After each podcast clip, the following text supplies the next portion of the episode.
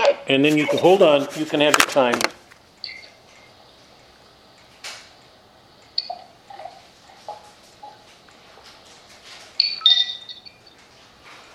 Okay, we're on, Mar- we're on. Marcy, you, good to have you. You go ahead.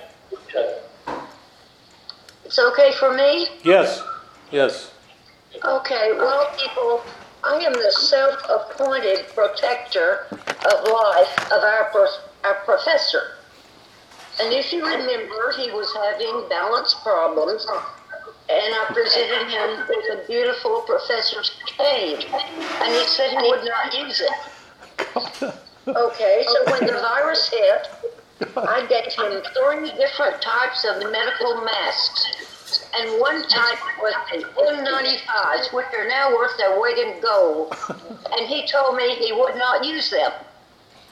Then he called me one day and he said, I couldn't get you out of my head all day. I said, Why? Well, he hurt his foot. He had to go to the foot doctor. When he walked oh, in, in there, the woman at the desk said, Do you have a mask? And he said, Yeah, a friend gave me some. Okay, then he walks in and the doctor is examining his foot and everything. And he looked at him and he said, Do you have a cane? And if you knew me, you'd know what my answer that would have been. He said, Yes, a friend gave me a cane. So I'm still protecting his life, and he's, he doesn't want me to. Most ungrateful professor I've ever known. Okay, my story is over. Yay! Are there, are there any other activists online tonight? Political activists, personal Ten activists? minutes to talk about, um, What? nothing. Oh. Okay, um, oh God, here, I'm sorry, I've got to I'll be right back. We're taking a restroom break. Oh, God. Hey, does anyone know how to uh, use this Microsoft app on an iPad? Are they familiar with it? Yeah, download What? Yeah, if you download it from the App Store on your iPad, you should be able to do it. I did. How do you get everybody on my screen? Um, there might be an option to show uh, more people. Can you see anyone? You had that one fix thing, whatever Four fix it. people. I'm one of them. I see David, I see Bob, and I see the lady with the glasses and the brown and black spots on it. Has Oh, a- that's Debbie. her face, a big Debbie. diamond ring and a black bracelet on her left wrist. It should switch those pictures out as people. Yeah. Uh, you can only do that six people. Carl, I'm listening. Gita, are you, are you, I don't have any. Uh-oh, she's out of Microsoft Hill. Out of the box. hi Jeannie, Yeah. Yeah, okay. let's, Got those three Yeah. dots, touch those three dots, it gives you more actions. Uh, More actions? There's- I don't see more action. that more I don't actions. see more action. Um, show- let's, let's get started. You guys, if you could struggle with that, do you have an answer or just no? Give me, give me the option to go full screen, and Yeah. right. Oh, how'd you do that? How'd you get her in? in- Oh, 'cause she start talking, so her picture. Oh. will up. There's too many people to show there, so. So it that's only the shows limit, it'll only right, show, The people okay. who are talking. Just, just so you know, mi- what Mike just said is that the screen will be limited to the number of people talking, so there'll be some people not present in image, I guess. But as soon as they start talking. Yeah, pop in. as soon as you start talking, you'll pop in again, so I guess we'll be in and out with each other, okay? Oh, yeah. I've still got to learn, I've, all this is so new to me, but, um, let's start, just, um, before we start it, it's, I want to say from the bottom of my heart and from Suzanne's, it's good to see you all again, genuinely. Um, um, we've missed you all, um, missed you all greatly, and I hope everybody's okay. I know the corona thing has um, affected a lot of people. We used to look at it as if it were something out there, you know, in New Jersey or New York, or but it's getting closer and closer to home. And and at mass on Saturday, Father mentioned that there are um, people in the parish who are testing positive. So it's it's here, and I just hope you're all being safe and okay. Um, let's let's start with the prayer and the poem. Let's pick up and do what we used to do, and and then I'm going to try to find my way into this. Before we begin, I can't tell you how uncomfortable I am with this. Um, I, I've not been in a setting like this before. I think if you know me, you know how physically oriented I am. Um, to be present to each other and not in our bodies is a little bit disconcerting. Um, I'm so used to seeing you all in the same space and being able to go up and hug you or shake hands, or here you're all in your own worlds and somehow we're connected. Um, but we will make do, and I hope this thing passes. Um, anyway, let's say a prayer. If any of you have any personal prayers, I'd like to ask that you hold them tonight or for a while until at least I learn what to do with this because it's so strange to me. Um, but please let us know because I know some of you carry um, heavy burdens and cares. Um, so many of us do a lot of the time. I'd be sorry to miss that. So um, send me an email, please, so we can include your prayers and the prayers that we make here. And I'll try to um, protect um, privacy where it's appropriate. But let's start. Name of the Father, Son, Holy Spirit. Um, how good it is to be back together, God, even though we're not in our bodies together.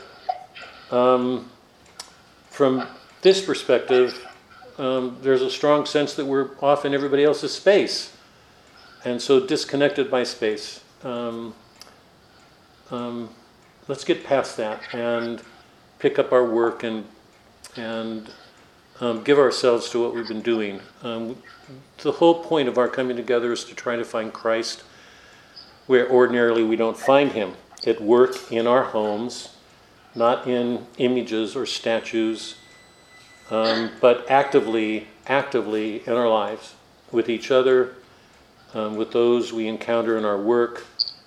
Um, we're so often blind um, to what goes on in front of us.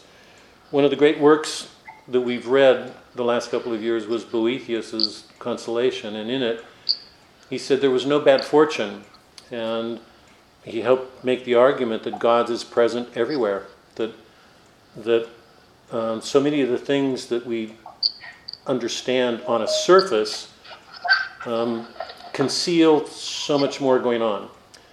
Open our eyes, open our ears, help us to see you, to hear you, um, to be aware of your presence, particularly where it's hard, and help us not to take you for granted or the people around us that we love. Um, I ask for a special grace for all of those present um, who carry heavy burdens in their hearts. Um, let them know, let all of us know, myself, Suzanne, Michael, any of us, um, um, of your work. Help us always to trust in you, to know that your work, you're at work doing something, um, even if we can't see you. Um, and I ask a blessing on the work that we're picking up now together. Um, um, we are glad to be together again. Um, we offer these prayers in your name, Christ our Lord. Amen. Amen. Okay, here's the here's the poem for tonight. Um, I feel a little bit awkward because ordinarily we're working off of a sheet together and you can see it and read it, but um, that's the next step. I got to get Mike to um, open up a function here that will, according to Mike, it, it sounds like it's pretty easy, but um, if we can do it, I'm going to make a function so that any of you can go online and get copies of study guides, my notes, or poems, or you know whatever's been printed out, so that you can go on and get whatever it is you're interested in. It's you know it's your choice. It'll be there if I can um, um, so long as Mike is here to help. But the poem I, I've chosen tonight is from Hopkins. I thought about doing an old poem um, that was familiar to you, and you know one of my favorites, like Gerard Manley Hopkins' The Windhover, or um, um, Schnackenberg's um, Supernatural Love, you know, the little girl. Um, but I think you probably heard them too many times, so I'm not gonna, I'm not gonna tell them again. So this is a poem you haven't heard. Remember, Gerard Manley Hopkins was raised Anglican, came from a family absolutely dedicated to Anglican. He lived during the Tractarian movement in England when so many Protestants were um, had, had organized these tracts to make them public because they were all concerned that the church had become too lax, the Protestant church in England, that it had become too liberal and that it was losing its sense of mystery, the sacraments. Um, I, I think it's safe to say it's happening here in America that, I mean, we, we hear that fewer and fewer Catholics um, believe in the sacraments anymore, they don't take them seriously. Hopkins was born into that period in England, and it's interesting because a large number of men, if you remember, got together to produce these tracts, and one of the effects was unexpected. Lots of them converted because once they looked into their past, they realized that the problem wasn't um, in the liberal, and uh, it, the answer to the problem wasn't a liberal reform of the Protestant world. It was re- it was to return to a Catholic world and lots of them converted. Um, um, John Henry Newman was the major convert, and um, and you know by now that Gerard Manley Hopkins was one, was one of them. And if you remember too, he he joined the uh, Jesuit order, which made the scandal even worse because the English hate the Jesuits because the Jesuits had singled out England as one of the major places that needed to be converted. But he became a Jesuit priest. He'd been writing poetry before that time and had reached a point where he became so um, in love with Christ, so attached to him, that he reached a point where he's going to destroy all of his poetry. And I think one of the priests, probably a spiritual advisor, advised him not to and kept it. It's it's one of the major legacies in the English lyric tradition. I mean, the, he, what he did in poetry is extraordinary. You know, if you remember the wind Windhover and um, kingfishers catch fire and you know poems like that. So this poem, this poem is called "The God I Come From." The God, I come from, to thee go. All day long I like fountain flow from thy hand out, swayed about mote like in thy mighty glow. What I know of thee I bless, and acknowledging thy stress on my being as seen something of thy holiness. Once I turned from thee and hid, bound on what thou hadst forbid. So the when I would, I sinned, I repent of what I did. Bad I am, but yet thy child, Father, be thou reconciled, spare thou me, since I see with thy might that thou art mild. I have left life with me still, and thy purpose to fulfill. Yea, a debt to pay thee yet. Help me, sir, and so I will.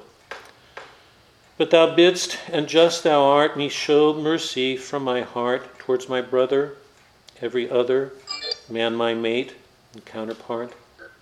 Jesus Christ sacrificed on the cross, molded he in maiden's womb, lived and died from the tomb, rose in power, and is our judge that cannot that comes to deal our doom. Okay. It's called The God I Come From, if you want to look it up online. Okay. Um, well, a couple of things.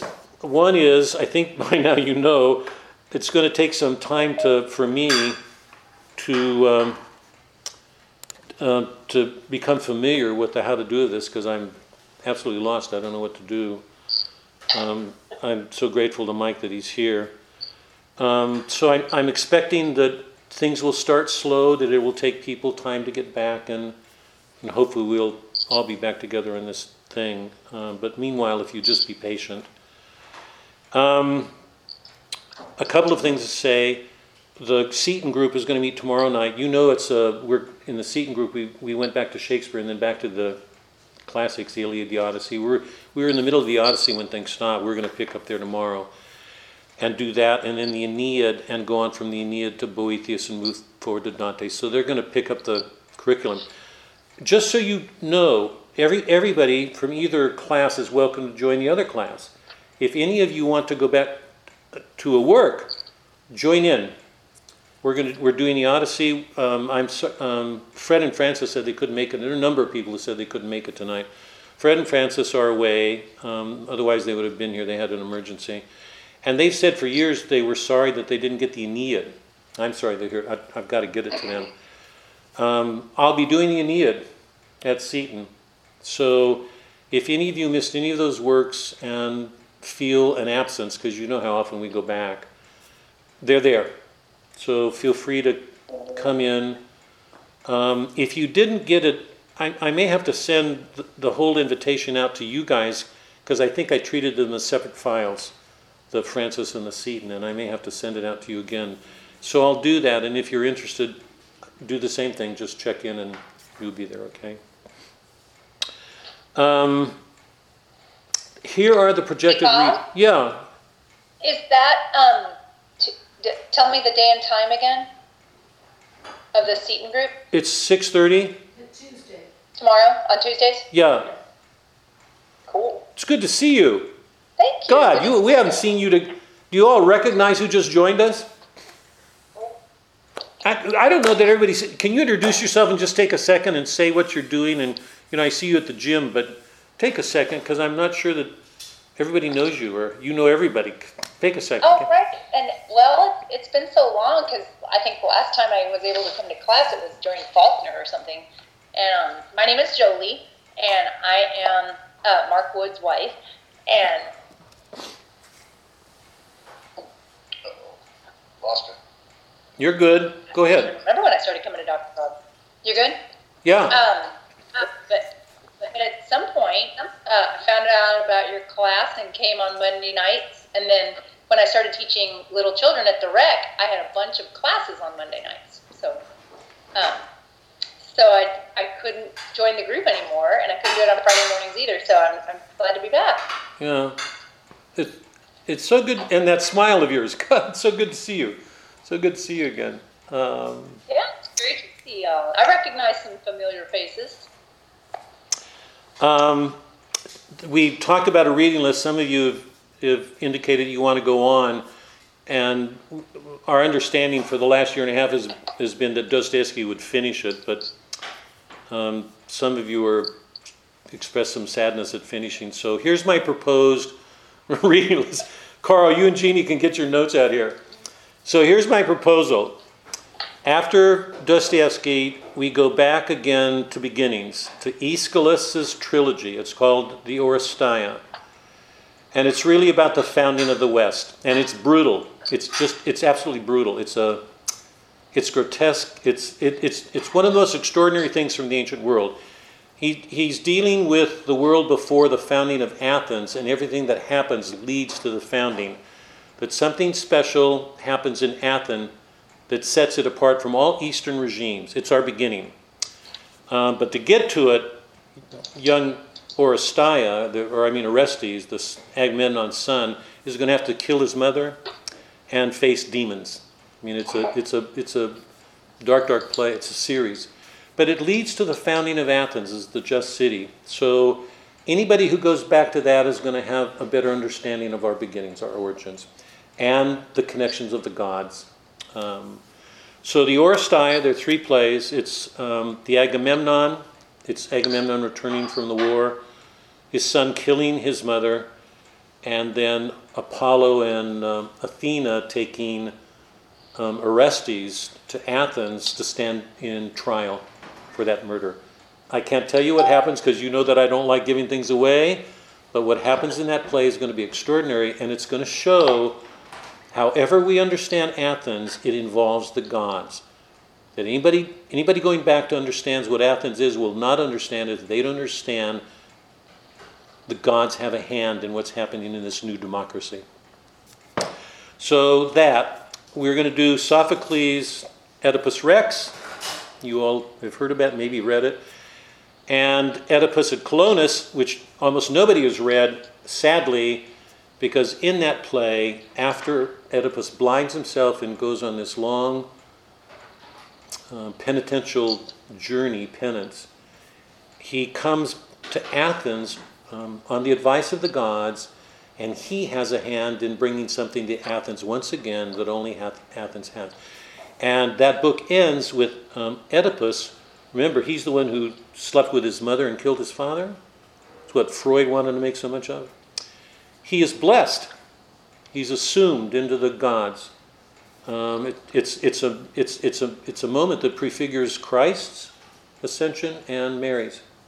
Um, so it's an extraordinary work, it's, and it has to do once again with our beginnings. So Sophocles, Oedipus Rex, Oedipus at Colonus, where Oedipus is happy. Um, imagine that killing his father, murdering his mother. He goes to his end happy.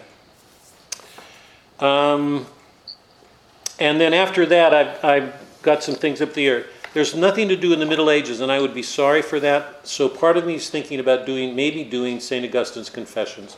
I'm not sure, but, but maybe.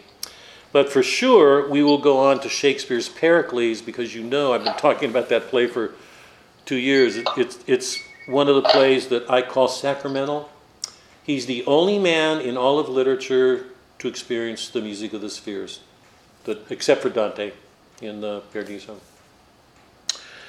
Um, from there, we've gone to Melville's Billy Budd, which is explicitly Christian. Billy Budd He's a bud. Um, one of the interesting things about the end of that is he will be crucified. He'll be killed, executed. And at that moment, he, he will cease being a bud and flower. That his glory comes in that moment. It's, it's, it's Melville's last work. I mean, we've done Melville's uh, Moby Dick together. This was his last work. It's a very short work. And um, it's so often overlooked, but it, it is the most explicit treatment he gives of Christianity that in anything you read. Um, and then we'll go back to Eliot's quartets. I think we've done them already, but I think I'm going to do them again because you know, those of you who've done them, that they're not they're not easy to do. And um, we'll do um, Eliot's Old Man in the Sea. Hemingway's Old. Or sorry, sorry, Hemingway's sorry, Hemingway's Old Man in the Sea. Come here. I'm really hot. Um, Hemingway's Old Man in the Sea. Um, Hemingway and Faulkner were something of rivals, and Faulkner had no good words to say about Hemingway. But uh, Hemingway got the Nobel Prize after writing that book, and Faulkner's comment on Old Man in the Sea was Hemingway finally discovered God. Now, I'm not going to say anything about that until we do it because there's nothing explicit about God in it. This old man goes to sea and tries to catch this marlin. He catches this huge marlin, and I'm not going to tell you what happened. But the greater part of the book has to do with what happens to that marlin hanging over the boat as the old man goes in. And um, Hemingway's comment, or Faulkner's comment, was Hemingway finally discovered God. So it'll be an interesting work to do with you guys. Those of you, if you remember, we did some of the Hemingway short stories when we were doing short stories. Macomber and Hills Like White Elephant and A Clean, Well Lighted Place and the bar room, if you remember. And maybe, maybe, if there's time, we'll see, and interest, we might do Chesterton's um, Orthodoxy and Everlasting Man, something like that.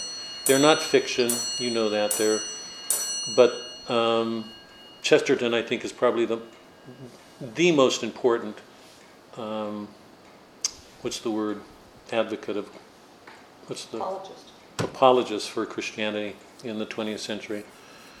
Um, I think I've told you this. Chesterton's Orthodoxy is the book that brought me into the church. That's how important that book is. But we may do Chesterton's Orthodoxy and Everlasting Man. And, and Everlasting Man is the book that brought C.S. Lewis into the church. That book led to C.S. Lewis's conversion. That's how important that book is. So we'll see. We'll bring that up later and see what you guys think about it, okay? So that's it um, for looking ahead. Let me take a second. I, what I want to do right now is do a brief, very, very brief review um, of what got us here, and then I want to give a brief review of, of Brothers, where we were, and then I'd like to go to that section of Brothers where you know that Dimitri almost goes nuts. Um, um, Alyosha goes through his crisis, and suddenly the book turns to Dmitri, and he's doing everything he can to get to, to Grushenka. Um, but I'll come back to that in a minute. Before I do, any any questions or thoughts about anything I just said, or where we might go, or whether we might survive this and get together again? I you know I don't know how this is going to go, but any questions or thoughts? I'm a huge Lewis fan, so when you said Chesterton's work brought Lewis to Christ, I thought I had, you know, I either didn't know that or had forgotten. Yeah. That got me pretty pumped. You know that we did Till We Have Faces. It's a book that blew people, and most people who've read Lewis don't even know about it. I, I think, and, and un, un, unqualified, it is the greatest thing he did. So it's online. I mean, you can go to uh, the Litters Prophecy thing online and get our, you know, talks on it. But um, oh, and wait, I forgot. We may go, we may do Lewis's um, Abolition of Man with um, with Chesterton. So there's a couple of books there to do. We don't. I don't know. We'll see. You guys may be worn out again before we get there, but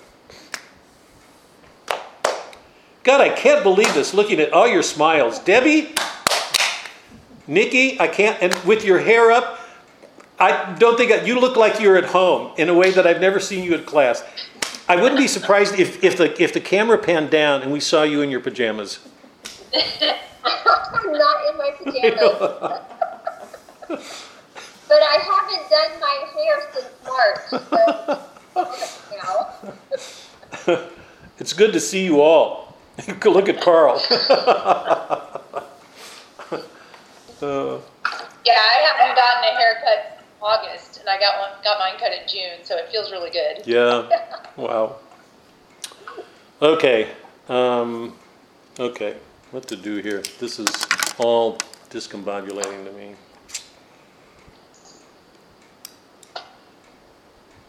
And if everyone can check if they're unmuted, uh, sorry, that they are muted, um, that helps the sound quality.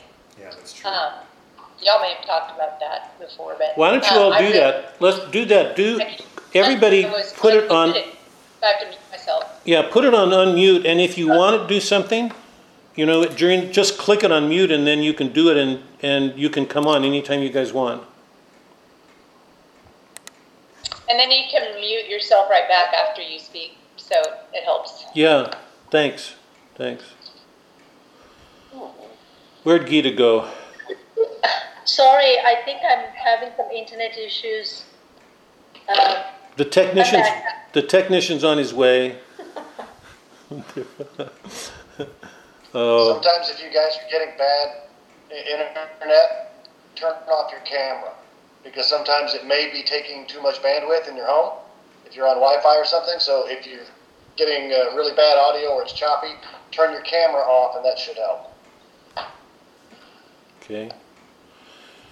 Okay. Um, very, very, very quickly. Um, the, the works that immediately led up to Dostoevsky, we did were Scarlet Letter, Murder in the Cathedral, and um, no, those two, right? Scarlet Letter, yeah, Murder in the Cathedral. Remember in Murder or in um, Scarlet Letter, Hawthorne was dealing with the founding and showing the tendency of the early Puritan community um, to look at the world in terms of black whites and be quick to judge. So they condemned Hester for her adultery, and um, we learn because of the ironies of the book how self-righteous they are, um, how um, how they hold people off, and um, and the ironies because what we discover as we move through the book is so many people f- find a sympathetic ear in Hester um, because she's been an outsider that they can't find in the community. So we're, we're made aware of this, this Christian spirit and um, how hypocritical it is, how it closes them off from um, being with others, loving others. Because Hester's outside of that, um, she has to bear it all. The greater irony is that um, the father of the child that she's going to bear is the minister of the community.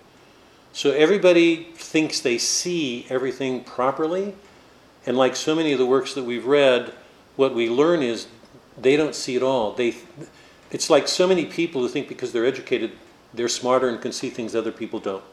They live in that kind of a world where they think because of their faith, they see things others don't. And what we see is their blindness. Their minister is the Father. If they learned that, they would be horrified. Um, and you know that the whole action of the story moves towards that end where finally Dimmesdale has to make that confession, and we talked about it. Wow. We talked about um, the importance of that confession because the, because the early Puritans didn't believe in the sacraments. They didn't make a place for confession. And what we saw was people who are bearing sins who have no way of dealing with them. They just live in a world thinking they're self righteous. They don't need to confess. Dimmesdale does because he's living a hypocritic, hypocritic, hypocritical life. And we talked about at the end because one of the ironies about that ending is early in the in the novel we saw that he actually made a confession to the congregation. But the narrator makes us aware that it was the most hypocritical moment in his life because even though he presented himself as confessing, in, inwardly he wasn't. So it raises this whole question about confession and the importance in our lives and its objective character. Because sometimes people think they make a confession when in truth they don't. Um, but what we saw was a founding, a, a people whose hypocrisies were being exposed to us. And at the end, this, this refounding. Um, Dim, um, Hawthorne showing us a refounding that, that everything that Dimmesdale does refounds that community. He brings the spirit to the community that the people, the original founders, didn't have. Murder in the Cathedral had a, it was a very different book. It was dealing with a martyrdom, as you all know, but one of the similarities is at the end of that, here's where I was going. In, in Hawthorne's Scarlet Letter, remember the book opens with the narrator saying um, that he was looking at the, at the black rose of the prison house that had grown up in this new soil. So he likened the prison house to a rose. And then when the narrative started, he said, I'm going to pick a rose from this bush and give it to the reader to carry forward. So what he does is say, what's taking place now is this communion between the reader and that world. Right? We've been talking about literature as, a, as being like communion. Do we participate in a world? We take it into ourselves, it becomes one of ours. It, it indwells, we become one with it. So we can experience that refounding. We can look at our own hypocrisies. Um, our lives are burdened. We have to struggle with some things. It's a way of taking Christ into us with enlarged eyes, hopefully better hearts, to do whatever it is the poet has shown us. Same thing goes on in Eliot. We experience a martyrdom with all the struggles that um, Becket went through. Was he going to do it for his own pride? Was he going to do it because God asked him? And at the very end, you remember that the, I think it was the second murderer who came forward to the stage and said, I'm doing this all for your own good because it's what you wanted. So he's directly implicating us.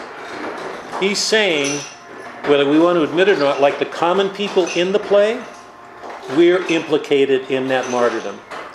So in both of those books, the, the writer is taking us into that world to make it one with our own and they're, they're dealing explicitly with um, religious themes and hypocrisies of, of people who think they understand things when they really don't. And in both of them, we're called to a greater love, a greater love in what we do. Dostoevsky's doing the same thing. We, we haven't talked a lot about the narrator, but a little bit we have. You know that We don't know who this man is, but he's a part of the town, and he's doing everything he can to get this story to us. Um, so that it becomes one with us. So this is just a laying out again what you know has been a principle for the whole course. Jacques Maritain put it better than anybody I've ever known before. He said, In poetry, a form of communion is taking place. There's a communion between the secret self of the poet and the secret self of things, things outside. So that in poetry, we learn to become one with others.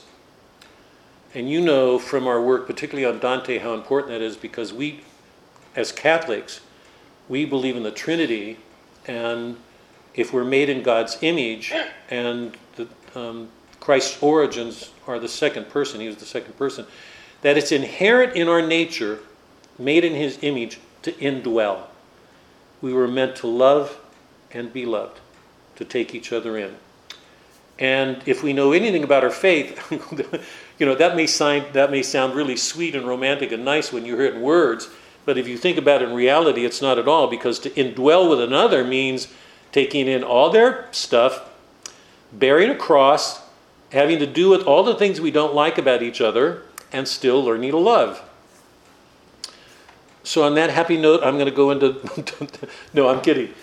Um, so, every one of these books um, has something going on that makes it clear that it's important for us to take these works in, make them one with ourselves, or we're wasting this literature, we're wasting a gift being given to us. And at the heart of it is this notion of communion that we take something in, it becomes part of our own lives, and that means we have a burden to carry. We have to try to live that in everything that we do with each other. So the, the notion of an indwelling is, uh, you know, it might sound romantic and nice, but if you think about it, to love another person means risking going into that person's inner life and sharing that person's awful things, and reciprocally. So every one of these works has taken into taken us into these communities in which awful things are going on. Awful things are going on.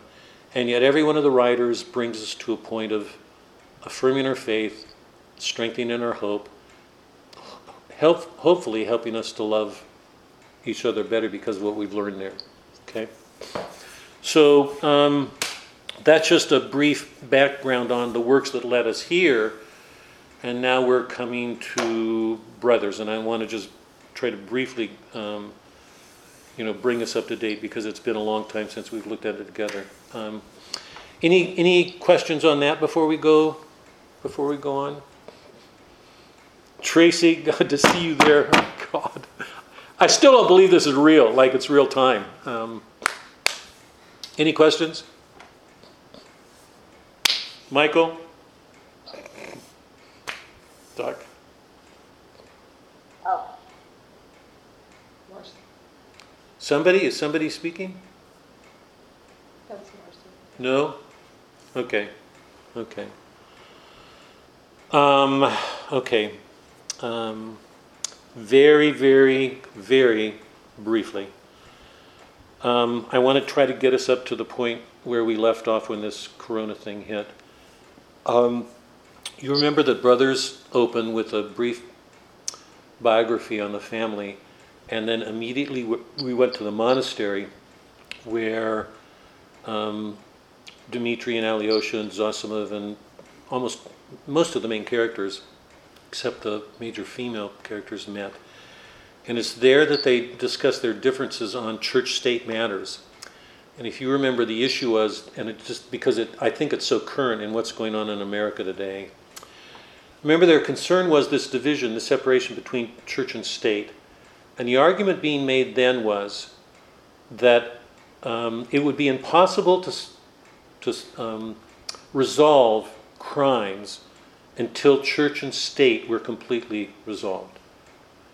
And the argument was um, if the church was separated from the state and the state punished a criminal, that sending that criminal to jail was no insurance that he would amend his ways, that he would correct himself. Because we know that lots of criminals go to jail and say,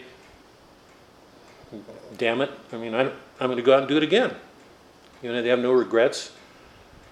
So there's no conversion of heart. The other side of that argument is if the state gets absorbed into the church, and the church has the power to excom, excom,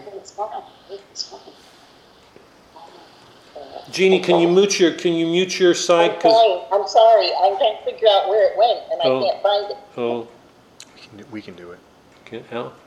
When you move the cursor, it should show up again. The argument was that if the church absorbs the state, that um, it will be in a position to do something the state can't because the um, um, the state can use its powers of excommunication to force somebody or the church um, to repent. So that there's a possibility of a conversion because the cost of it would be damnation outside the that was the fundamental it, it wasn't resolved but the importance of it for the story is you can't miss it. We know that that russia's being influenced by all these western enlightenment ideas and it's going to take russia to communism. So it's going to move towards a socialistic state. State's going to have all power you know shortly after um, dostoevsky dies. So we move from the monastery. Um, Dmitri meets with Alyosha shortly after that, and both of them acknowledge. Dmitri tells Alyosha what happened with Grushenka, or uh, Katrina, how humiliated he was by what she did, and how humiliated she was by his response. And when the two meet, both of them say, "I am a Karamazov." And it's something get, that gets repeated in the book that every one of the Karamazov sons says, I'm a Karamazov. So no matter how much we dislike Fyodor, it's crucial to see something of him passes on to Ivan, Dmitri, Alyosha, certainly Smerdyakov. Okay? Um, we meet the two women and we learn that they're rivals. And it's interesting there, it, it, it, it the relationship between them sort of takes a back seat to what happens afterward. But we, we get a clear picture of how vicious they can be as women. They, are, they seem very gracious when they first meet, and immediately when they present themselves to each other, and Katrina says how fond she is of Dmitri because she thinks Grushenka is no longer a rival for Dmitri, and Grushenka says she is. Immediately the women turn on each other with absolute hate, just absolute hate. And we're aware how spiteful they are and how violent that spite can be. And they're, they're very bitter towards each other. And it, you know, we know, if you remember, if you go back to the monastery when Zosima was doing the, uh, when he was meeting with the women, um, one of the women confessed that she had killed her husband. So this whole question of murder is going to be absolutely central to the brothers because the central question, central question that, that the play deals with, everything that leads up to the turn and everything that follows from it is who killed Fyodor Karamazov? Who killed him? And I just want to raise this question right now. You know that all the, I don't know if all of you have finished it, you know that all the evidence points to Dmitri and that the whole last half of the book deals with interrogations, investigations. Um, Ivan's implication in the movie, the devil the demon is actually implicated in it, Smerdyakov. The question that I want to put now looking forward, because we're going to be moving towards the end of the book, is who's responsible for Fyodor's death? Who killed him? Not, I mean, it, or let me put it differently. Was anybody else implicated in that besides the murderer himself? How many people are actually involved? What is this saying about the killing of the father, which is the central event of the book? the killing of the father and this passing away of an old life and the coming into being of this new life, because that's what the book is about. Russia is in turmoil. It's a trial of faith. It's turning from an old way. Fyodor Dostoevsky, or Karamazov, in one sense, represents that old age. He's killed. And every one of his sons, every single one of his sons, faces a crisis. So this large national crisis of these Western ideas coming into Russia and unsettling it um, we get through the eyes of each one of Fyodor's sons. Alyosha has to face a crisis, Dmitri has to face a crisis, Ivan has to face a crisis. And every one of the crisis for each of them is radically different. And yet everyone, everyone has a crisis. And Smerdyakov is, I mean, we, he, we've got to sort of bracket him. We for, tend to forget that he's one of the sons, but he is. And we're going to have to put raise that same question with him. Okay, so some of the those are some of the questions looking forward. Um,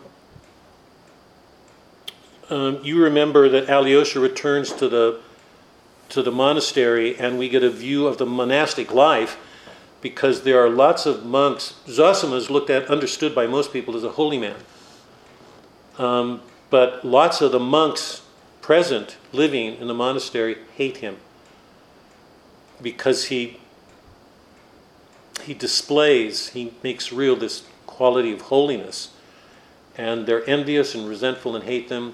You remember that um, Ferapont um, thinks Zosima is um, a blasphemer, that he's a heretic, that he's not holy at all. And when Alyosha goes back to the uh, monastery, you remember that Zosima dies, and his body gives off a stench, and Ferapont is convinced that that's evidence of Zosima's evil character. Um, so it's during that period that things begin to get dark. We're given an image of um, Ferapont sweeping the monastery, remember, of demons. And we're, we're, we're giving these descriptions of these demons hiding everywhere, behind doors and cracks, um, on bellies. Um, so from the outside, the, mon- the monastery looks like a very peaceful, holy place. But once we go inside, we see that it's not that way at all. So there's nothing in this book that is not in a state of spiritual crisis. Dostoevsky is doing everything he can to help us get past appearances, the way things seem to be on the outside, that everything's nice and sweet, when in fact inside it's not. That there are these spiritual battles, this kind of spiritual warfare going on and everybody is having to carry it in one form or another. So um, that took us up to um, the Grand Inquisitor. You remember it was one of the most important sections in the book. It's in that poem that Ivan wrote that Ivan expresses one of the major concerns of the novel that one of the influences being introduced into Russia from the Enlightenment world, this secular, progressive, liberal world, is that there is no God. There is no God. Um, that the world is in our hands. There is no evil.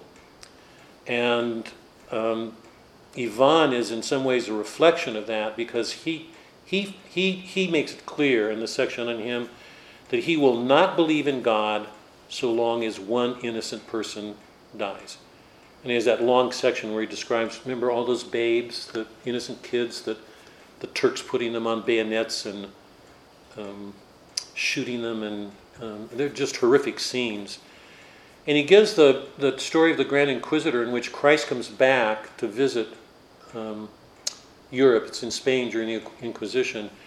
And he's met by the, the, um, by the Pope, I think it's, or an archbishop, who questions him, and it's in that section that Ivan recalls Christ's three temptations. You know, man doesn't eat by bread. Um, um, he can't tempt God. Remember when the devil said, "If you're God, throw yourself off." And the other one was, um, um man lives too much for authority.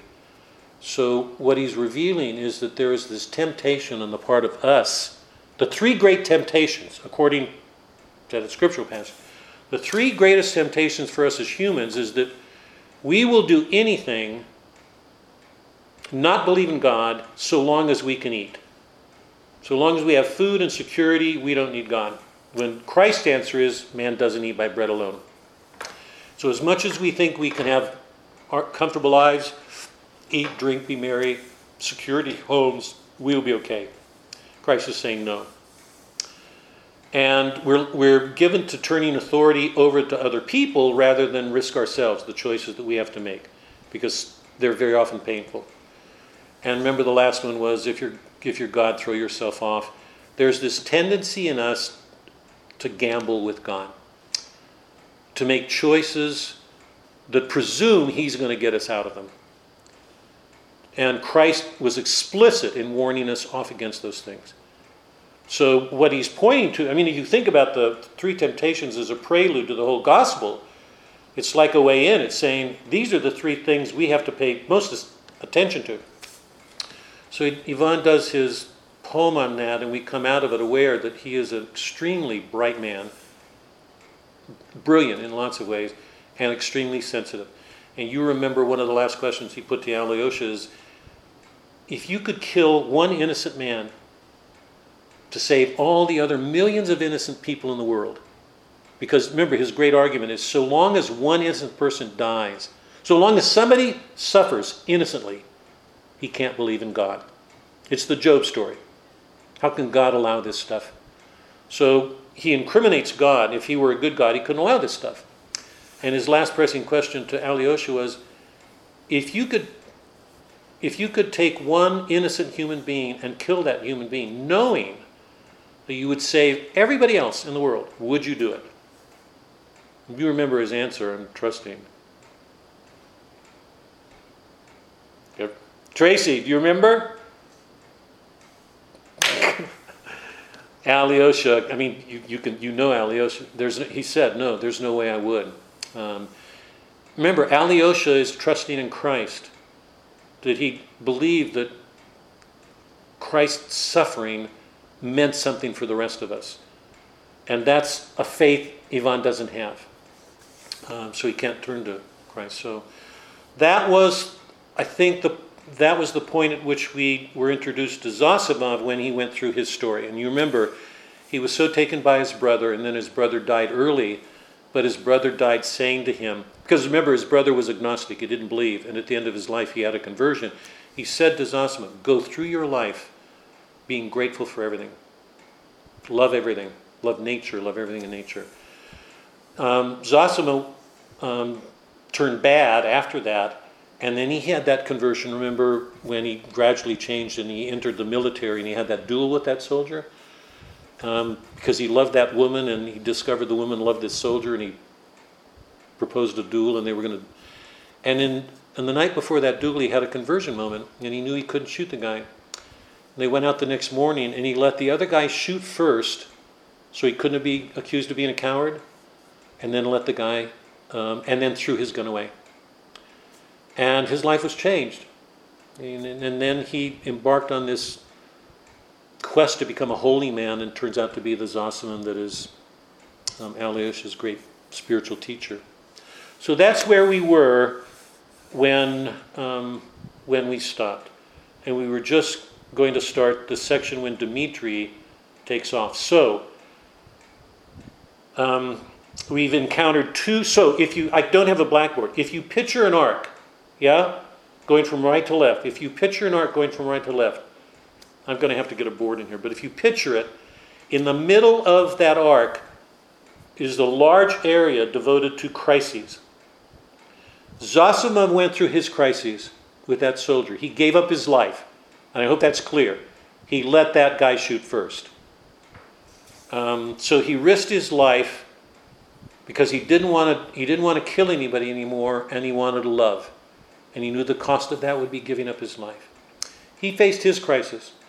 Alyosha, remember, when he returns to the monastery, um, he loses his faith in Zosima because the body is full of stench, and it's when he returns that he hears Paissy reading from the Gospel the story of the Cana wedding. And if you remember, it, in that moment, the walls are described as fading. God, it's an amazing moment. And Alyosha is with Christ and the disciples and Zosimov. Those of you who remember the Iliad, remember that Aeneas had to go into the underworld to get his calling from his father, who is a ghost, a shade. He has to go there. Alyosha goes back to Cana. Zosimov approaches him and he says, Now you must leave the monastery Go out into the world and do your work. He gets his calling. And it's during that moment, if you remember, this is strange. Zosima is dead.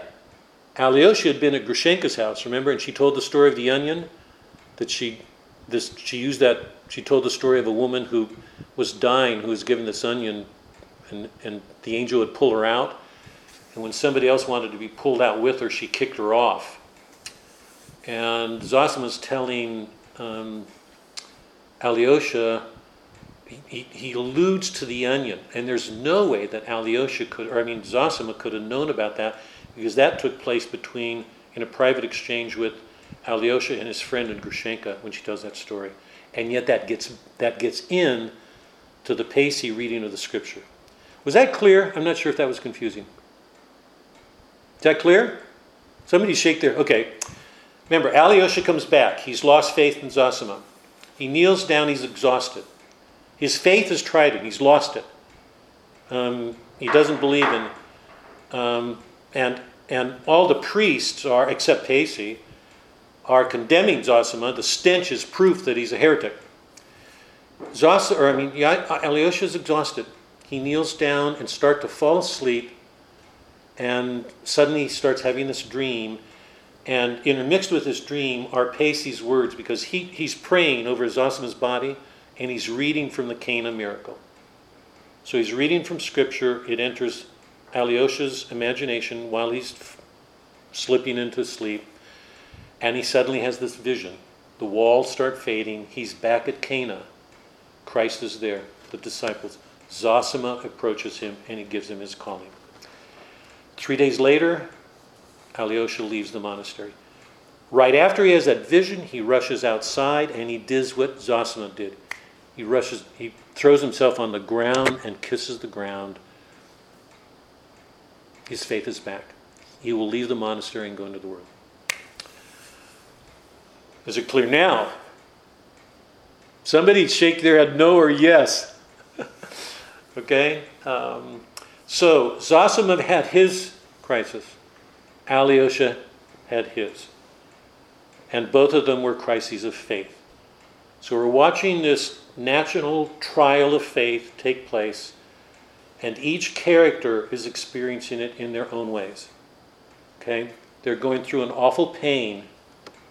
It's a horrible pain. It was for Zosima, it is for Alyosha. And now we're going to turn to Dimitri. Okay? So let me stop. Any questions before we turn to the Dimitri section.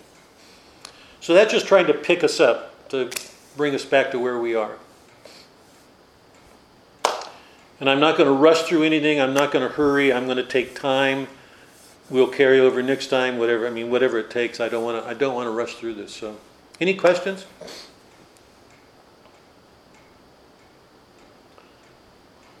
Nikki, where are you going? You can't. You can't. Is this a bad? Nikki, you can't leave.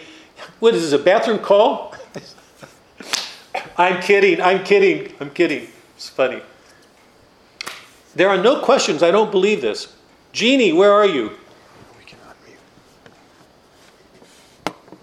Get the mute. We tell them to unmute it. Unmute it. You guys, if you have a question, just unmute it. No questions? Thoughts? No, no questions yet. okay. Okay. Okay.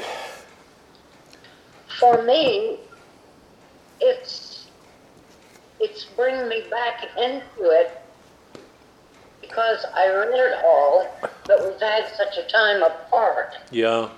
that what you're ta- talking about uh, is putting my mind back into that. And so I'm just soaking up what you're saying and probably if I have any questions, it will be next time because I'll Okay. be in it again. Yeah. That's why I wanted to do this, Marcy. I need to get everybody back um, because I know. It's wonderful, and you're wonderful. You are not going to bribe me into using that cane, no matter how hard you try, Marcy. oh, God, I can't tell you what a joy it is to see you all. God. Okay. Okay. Sorry. Wise. Sorry. It's just wonderful to hear you speak. Sorry, Dave. Yes, it is. Sorry, Yes, it is. my wife is asking me if I took my afternoon pills. it's so funny. Yes, You have Marcy's support on that. I think I did just before the class. Bless your soul. Okay, okay, let's let's go. If you can all pull out your books, we're going back to Dostoevsky. Um, God, I can't tell you what a joy it is to be back here with you guys. Um, I wanna I wanna um, go back.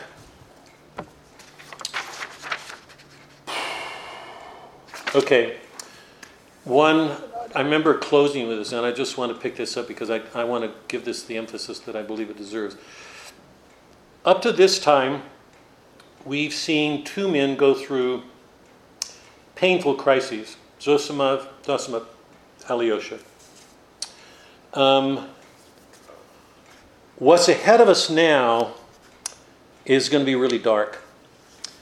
Um, if you've done your reading, you know Dmitri is is going to um, rush after Grushenka to try to catch up with her, and he's going to do it with the mind of throwing this elaborate party and then killing himself.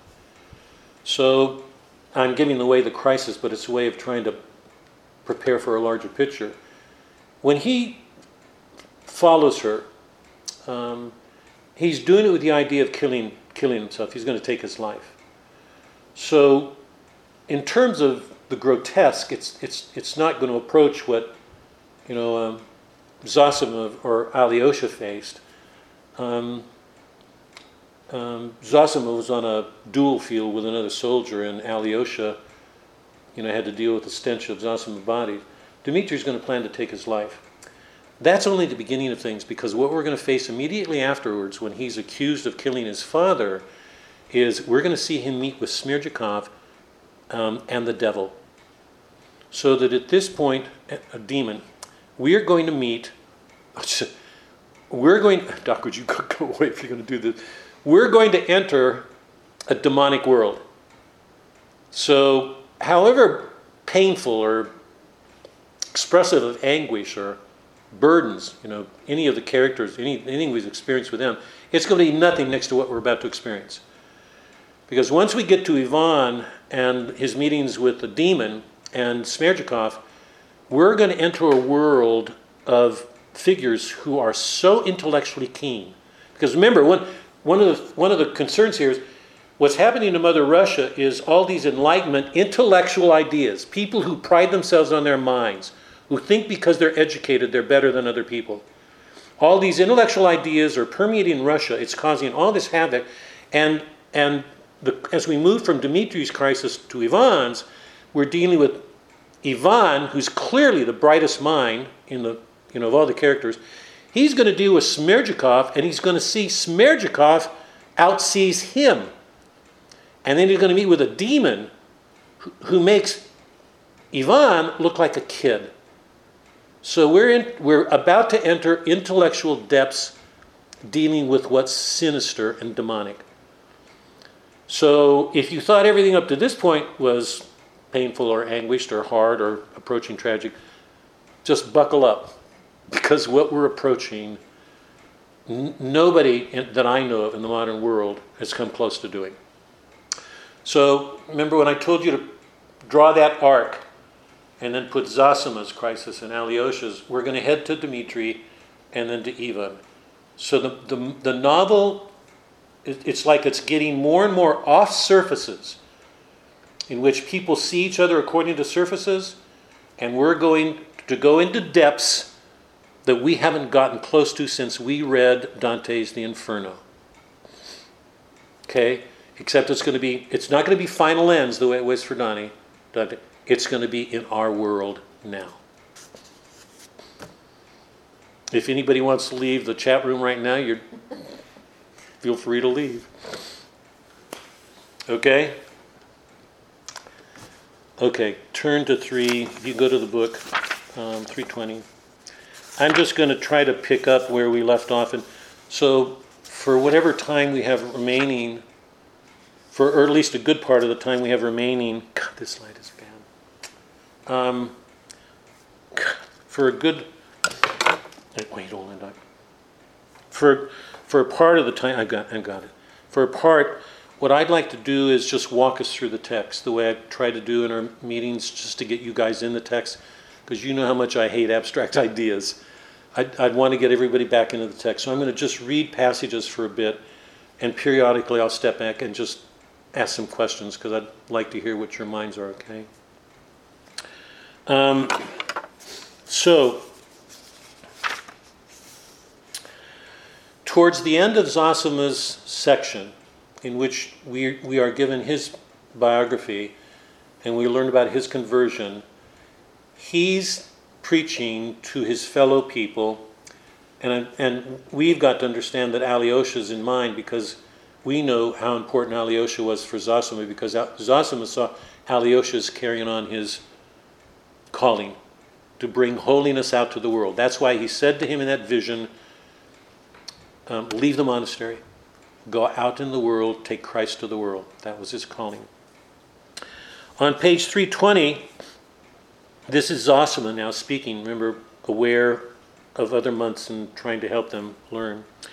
Remember especially that you cannot be the judge of anyone, for there can be no judge of a criminal on earth until the judge knows that he too is a criminal, exactly the same as the one who stands before him, and that he's perhaps most guilty of all for the crime of the one standing before him.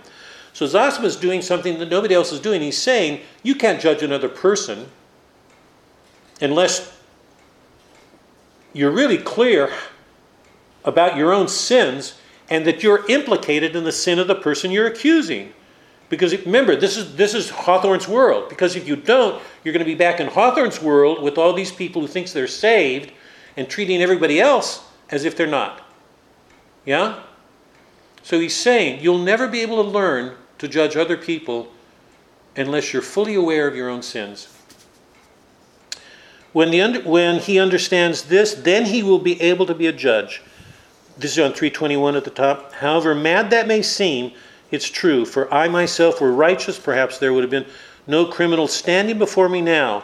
If you're able to take upon yourself the crime of the criminal who stands before you and whom you are judging in your heart, do so at once. Suffer him. Go down a few lines. It means that his time has not yet come, if nobody can do this, but it will come in due course. And if it does not come, no matter if not be, then another will know and suffer and judge and accuse himself, and the truth will be made full. Believe it, believe it without a doubt. For this, for in this lies all hope and all the faith of the saints. Unless a person can carry the sins of the person he's judging, he'll never be able to judge him well.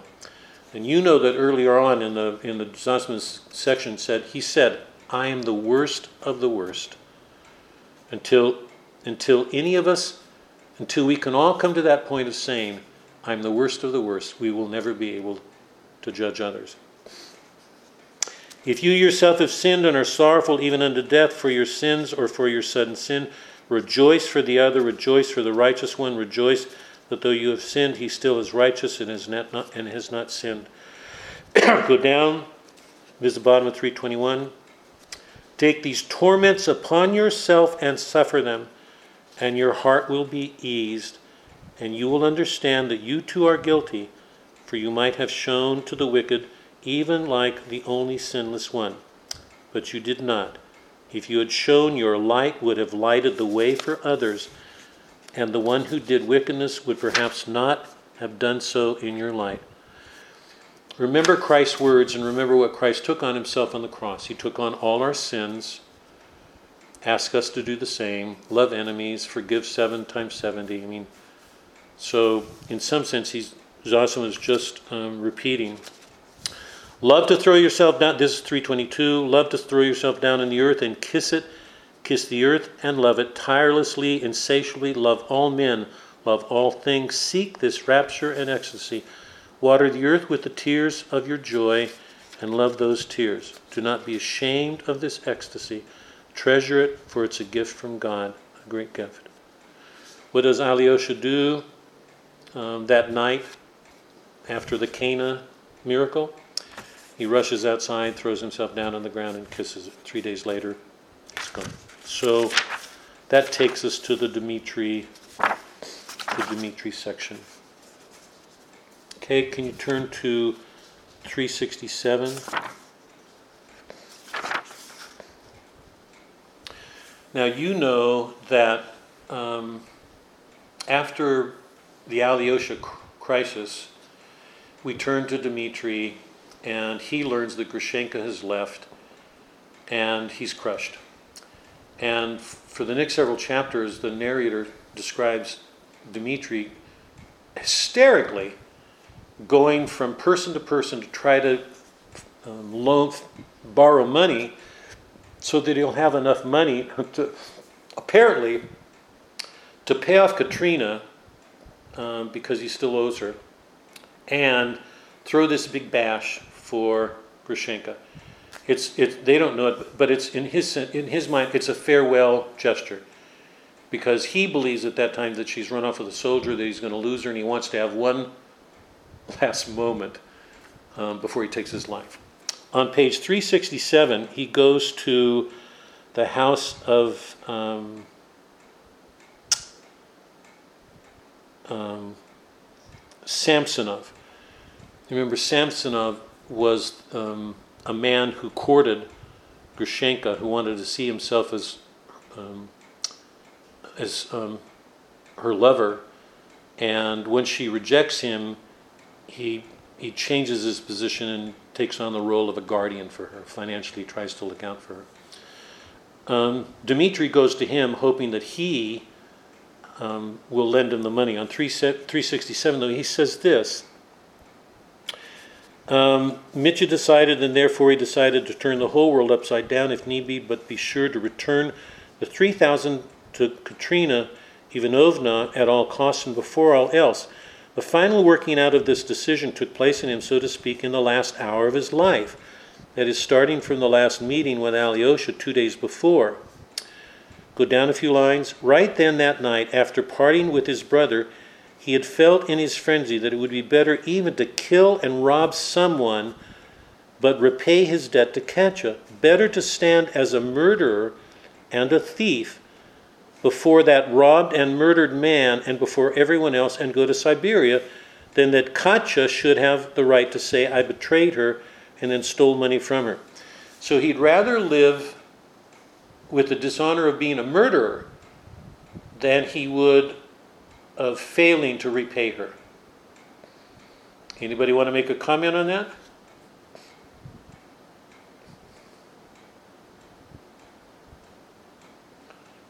You want to? Mike, go. I'm really glad. Come on, what's in there? What's going on? Sorry, we don't have a cam on mic right here. Can you all you all can hear me, right? Come on, I want to hear this. What's That seems you a little thought? disorderly. Yeah. Yeah. What do you make of it?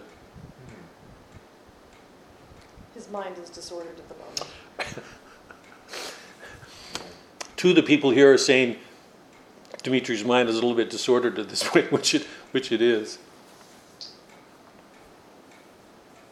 Just a couple of Remind, remind me of the people crucified to Christ. say that again. I couldn't hear it. Crucified Christ. Say it. Is that? Is that Tracy? No. Say it again. Do you guys hear me, or can you hear me, you guys? Yeah, we can hear you. Say it again. think 'cause- that we're speaking at the same time, but it reminds me of the two criminals crucified next to Christ. Why is that? Um, Go ahead.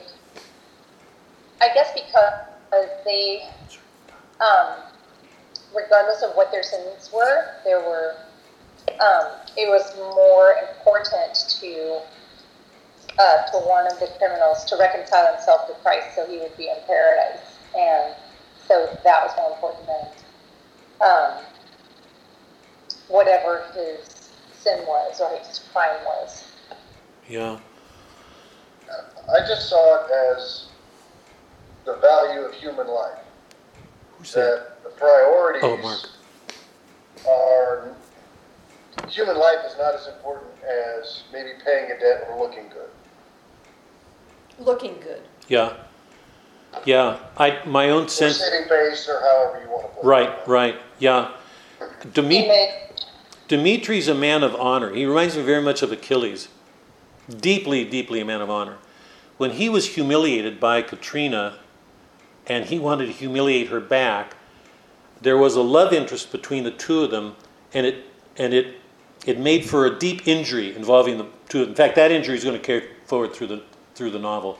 It's going to get carried forward to the trial scene that takes place towards the end, because she'll become a witness and her testimony is going to have a real influence on the outcome of that. But he's humiliated by a woman that he's attracted to, and she's humiliated by them.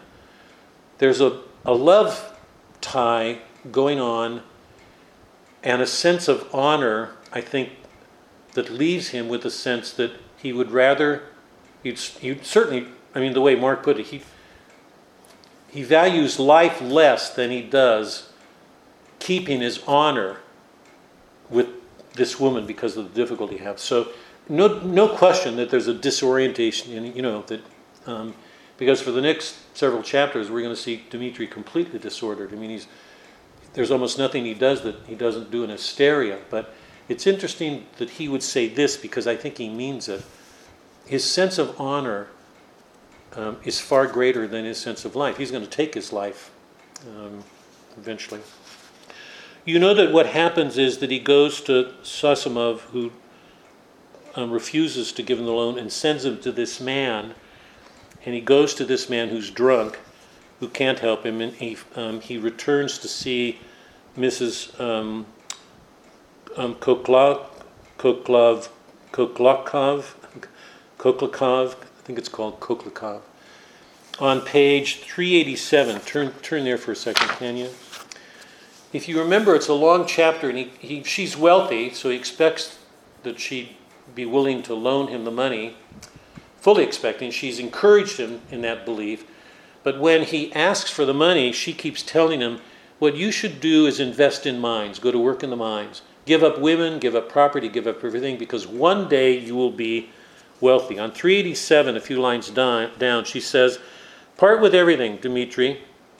Madam Khokhlakov Khokhlakov um, interrupted him in the most determined tone. Everything, women especially, your goal is the mines, and there's no need to take women there later. When you return in wealth and glory, you will find companions for your heart in the highest society.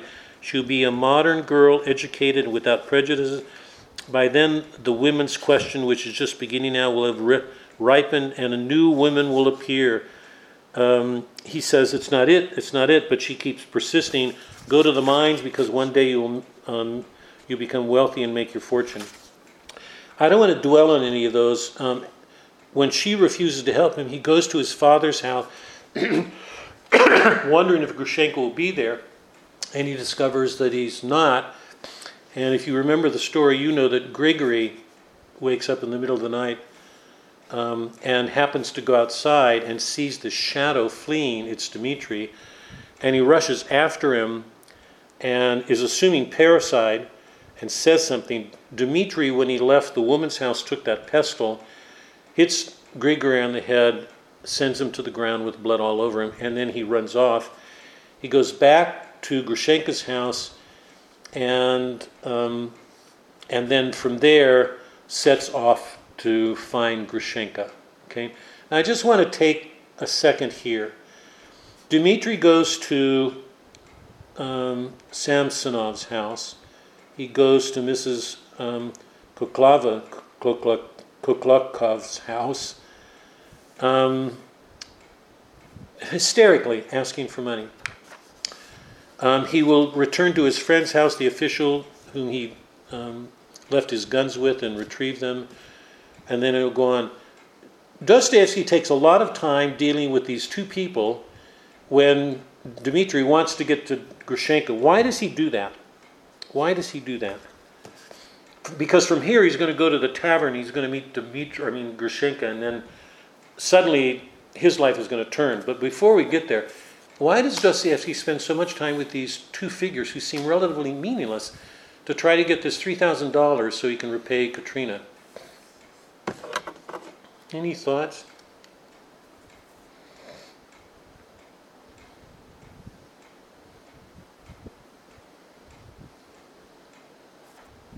Is it showing his desperation? Yes. His willingness to, I guess, look at all, you know, look at all ends in order to get the money. So it's setting up, to me, it sets up a little more desperation and hysteria later on in the book. Right? He's tried everything. So, Yeah. Clearly. Yeah. now, these are, I mean, he could have just written, he tried everything and then cut out these two chapters. But Dostoevsky doesn't do that. I think, I think, I, I know. yeah, I think it's, I think you're right on, Mark. And I would just add to it that I think his desperation, and it has two functions that I can see. And both of them go to this notion of love and Dimitri's honor and how much it's at stake in the love that he feels for this woman. We're watching a man do everything in his to pay off a, a debt to this woman while he's going to see the woman he thinks he loves and is going to take his life. So we're watching a man for whom love is everything, um, and that's driven him to a point of absolute desperation. He's going he's to take his life eventually. So if we hold that up against the two people, it's interesting because what we see in um, Sam, Samsonov, Samsonov is here's a man who cares nothing about love, who only uses women to get ahead. They're objects. Um, he would have used Grushenka. He would have kept her as a kept woman and financially taken care of her. He has no interest in love. He's a selfish man. When we go from him to the woman, she's as, she's as selfish. She cares for nothing except high society. She's not going to help him. She, she has no capacity to feel empathy for what's going on with Dmitri any more than Samsonov does. Neither one of them is capable of empathy. They're too preoccupied in their own lives. While this man is um, desperate, I think as Mark said, what's motivating, even if it turns his world upside down, is this passionate love. And when you set him next to these other people, it's, it, I think it's just another way of Dostoevsky showing, it, giving us a, a critique of the social world and the way in which people are so preoccupied by things that they can't love. Another way of putting this is, I think, it would be better to love and love wrongly than not to love at all. These people are selfish and self centered and self serving. And um, Dostoevsky, like Alyosha and Zosima, each one of them is bringing into focus a disorder in this world through these loves. And right now we're watching, it's a love very different from Zosima's, it's a love very different from Alyosha's. And in a few moments, it's going to take a turn. Um, but it's the defining, it's the defining motive of his life. Um, um, go to 410 because things are about to change. On page 410,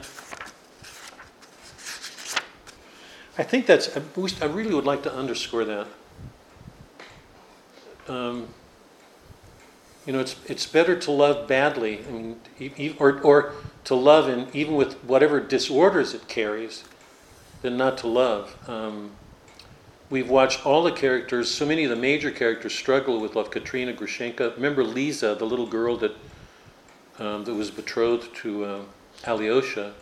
She declared her love for him, he declared her love for her. She broke it off. She couldn't get past her pride. Um, too frightened to give herself.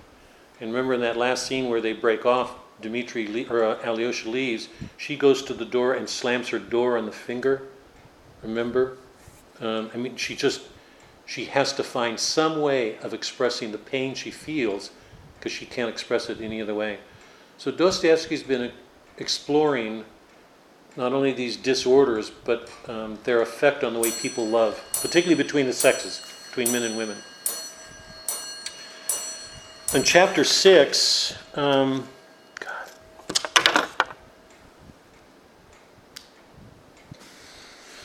I feel like we're back in the classroom, and the eight o'clock bell is just read, and I'm aware that we're supposed to leave the classroom in 15 minutes because we don't. we're going to be holding up, closing up the building. Um,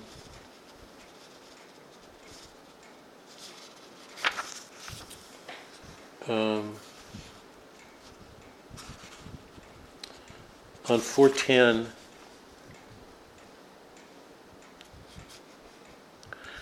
in the middle of 410, um, Andre, the driver, is taking Dmitri to the tavern where he expects to find Grushenka and her lover.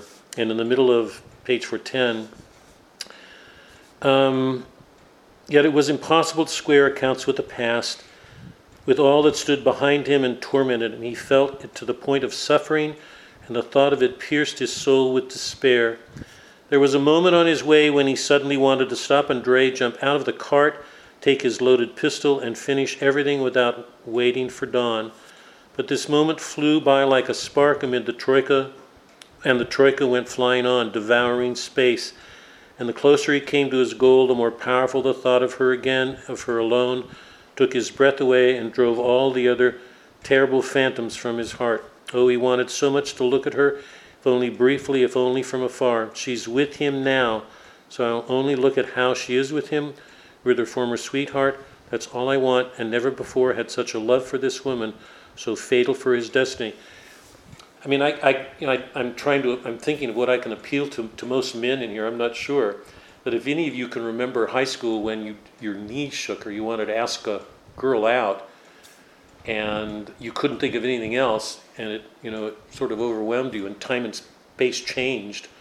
Um, I, I don't know that women, Nikki, you have to tell me, or Debbie, uh, you know, women, but I know, I mean, speaking for myself and for what I know from movies and men, that these moments sometimes can be overwhelming because your your love for that person is it, it almost shrinks everything else. I mean, it becomes the for Dmitri, this is that moment. Grushenka is somebody he's loved. He knows he's going to lose her. Um, and at this point, this is a, a, a, minor crisis leading up to the main one.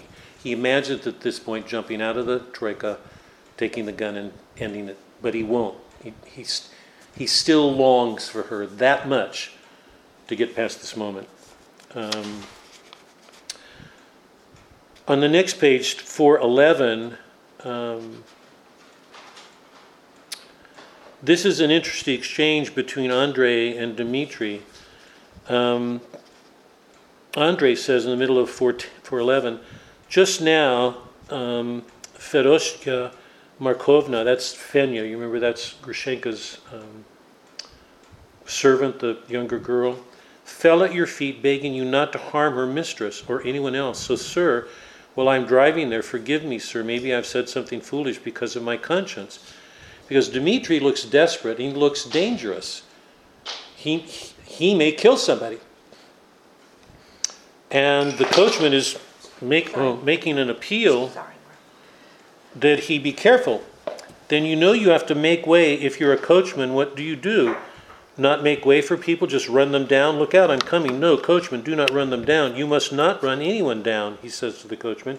You must not spoil people's lives. If you have spoiled someone else's life, punish yourself. If ever you've spoiled, if ever you've harmed someone's life, punish yourself and go away. So he's saying basically what Zossimov did. He's saying um, you have to take your whatever difficulties in another person's life into yourself in whatever you do. You just can't walk over people, which is what we just saw in, in um, Samsonov and um, the woman who said, Go to the mines, go to the mines. They, they care nothing for human beings, they only care about their own comfort and wealth. That's true, dear Dmitry um, Fyodorovich.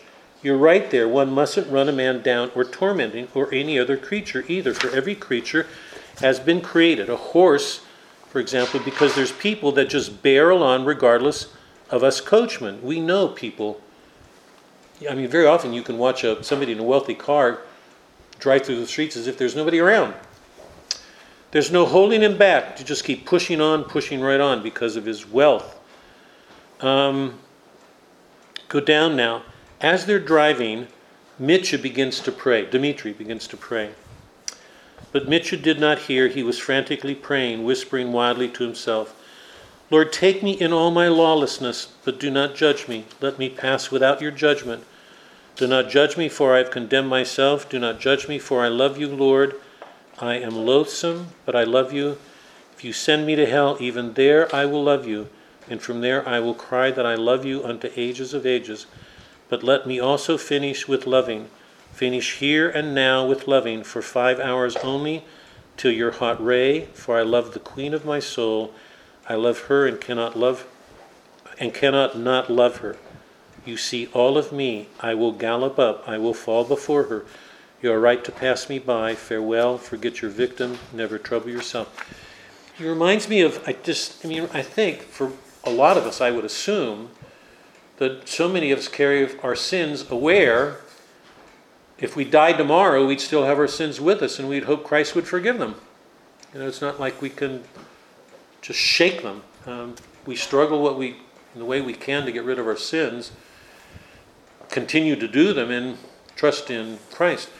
Um, this passage reminds me of St. Augustine's um, passage in the, in the uh, I think it's in the Confession, where he's, he's, he's given into lusts. He's having sexual affairs with women.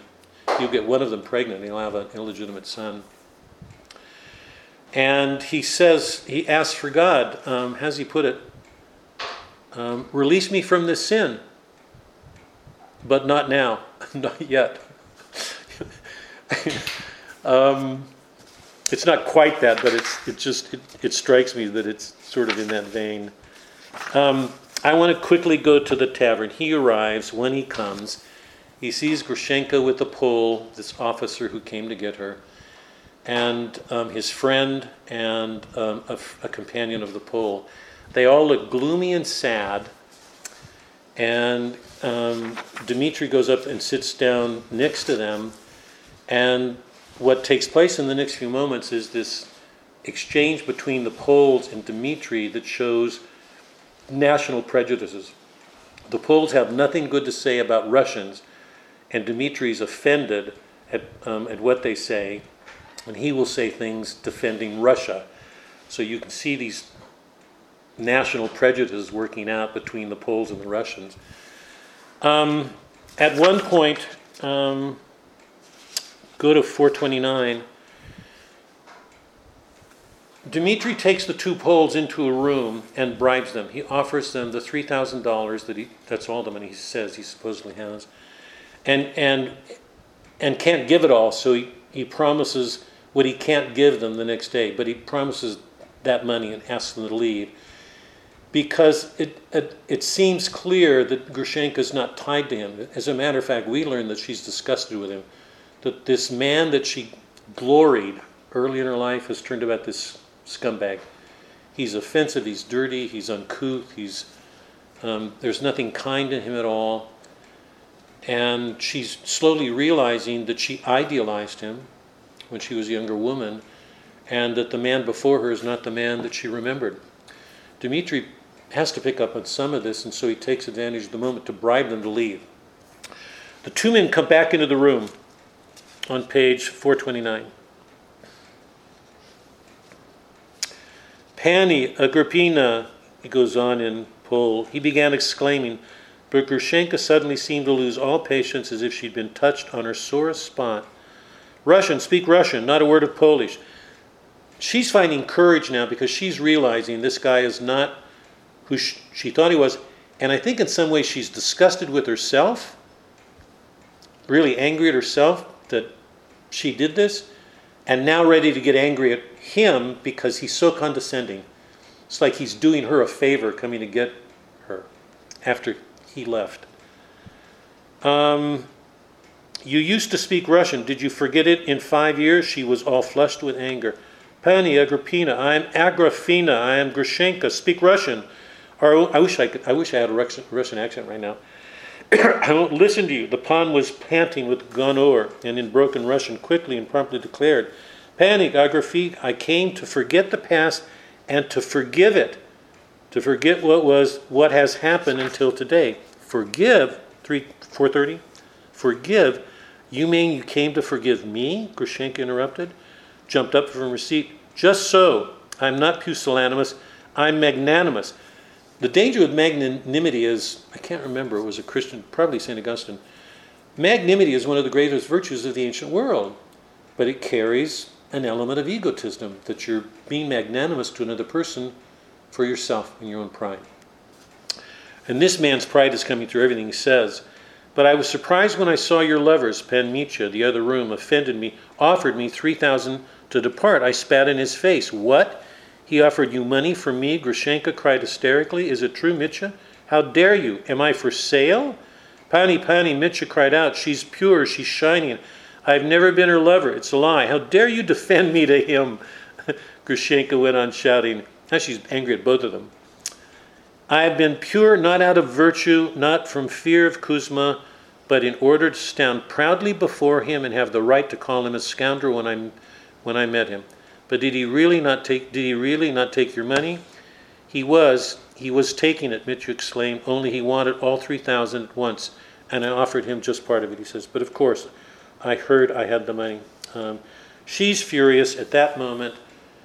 Um, Dmitri will take the two men, the two Poles, into a room, and you remember lock them up. And it's at that moment that Grushenka and Dmitri finally come together. 432, the beginning of chapter 8. What began then was almost an orgy. Grushenka says, I want to drink, I want to get quite drunk like before. And you know that all this food and wine that, that Dmitri had sent to the tavern now comes out and it's going to be what I would call a bacchanal. I think this is an important turning point. It's a bacchanal. They start drinking, page 433.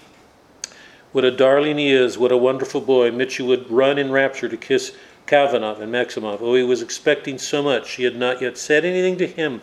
She obviously put off saying anything on purpose and only glanced at him from time to time with caressing but ardent eyes. Finally, she suddenly caught him fast by the hand and pulled him forcefully to herself. She was then sitting in the armchair by the door. How you walked in tonight? Hmm? You walked in. I was so frightened. So you wanted to give me up to him, did you really? I didn't want to ruin your happiness, Mitya prattled. Now go, enjoy. She chased him back again. And don't cry, I'll call you back. Down below, he comes back. Well, if he's sick, God help him. Were you really going to shoot yourself tomorrow? What a silly man, but why? I love such men, reckless men. She declares her love, sends him out to enjoy himself again. Um, the, the two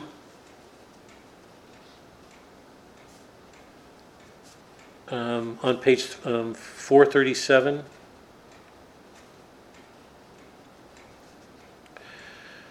This is a moment when Dmitri has to face himself and the end he intended to make of this. He was going to take his life. So it's like a light comes to him, a bright light. Um, at the bottom of 436, a terrible, awful light. If I'm going to shoot myself, what better time than now? swept through his mind. Go and get the pistol, bring it out here, and everything in this dark, dingy corner. For almost a minute he stood undecided. Shame lay behind him that evening as he was flying there, the theft he'd already committed, carried out, the blood, that blood. But it had been easier for him then, oh, much easier. Everything had been finished then. It's much easier to end everything than bear it. Um, easier for him. Oh, how much easier. Everything had been finished then. He had lost her, given her up. She died for him, disappeared. Oh, his sentence seems light then. At least it appeared inevitable, necessary. It was a destiny. What was there to say about it? Was it the same now as then? Now, at last, one ghost, one bogey was out of the way the former one, this indisputable and fatal man of hers, had vanished without a trace. The terrible ghost had suddenly turned into something so small, so comical, it was carried to the bedroom and locked up. It would never return. She was ashamed, and by her eyes he could now see clearly whom she loved. So now all I had to do was live. But but could he not live? Could he not? O oh, damnation! God restore him who struck down the fence. Let this terrible cup pass from me. You work miracles, O Lord, for sinners like me.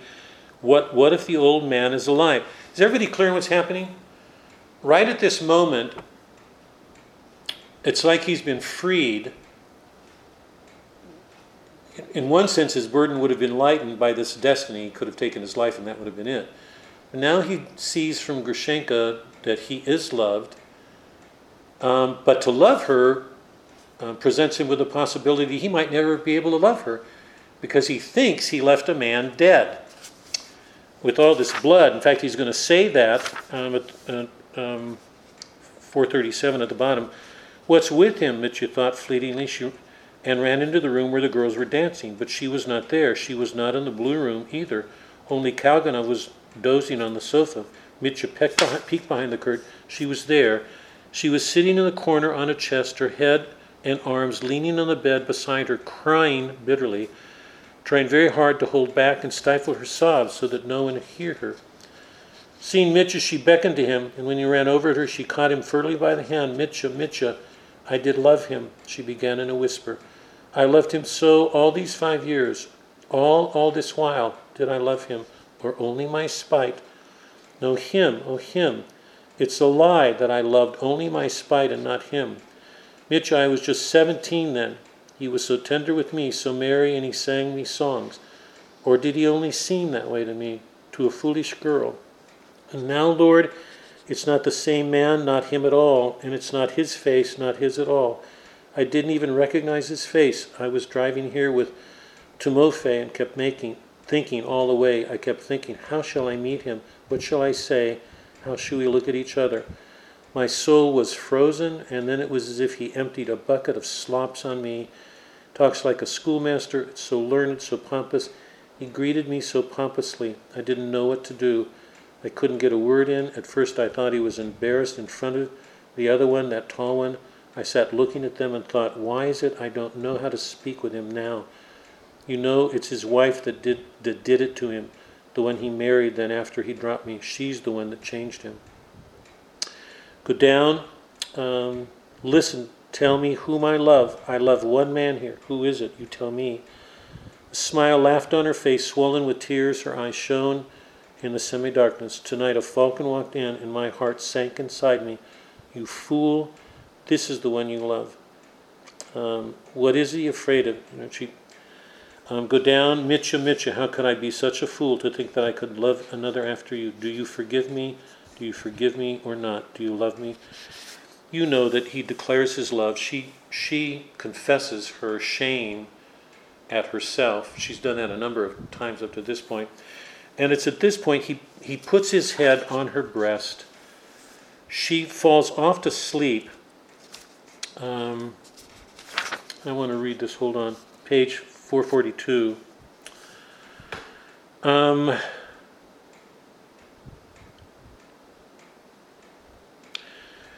she says that she, on top of 442, she says, um, well, let me read it.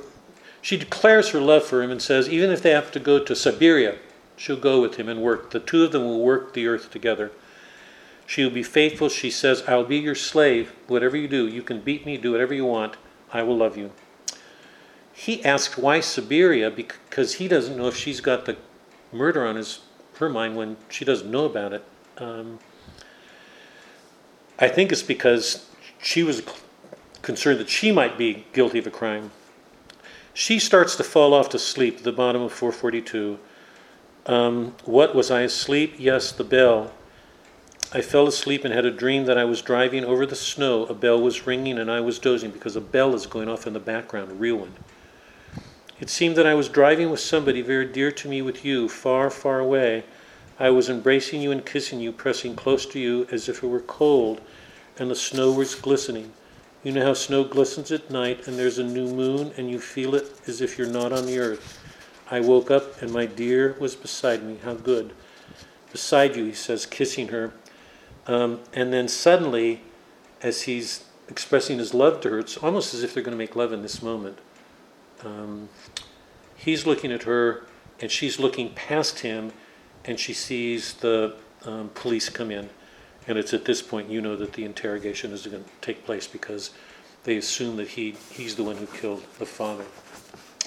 I've just got a couple of questions, and I want to end the, our time tonight with these questions just to hear your thoughts on them. Um,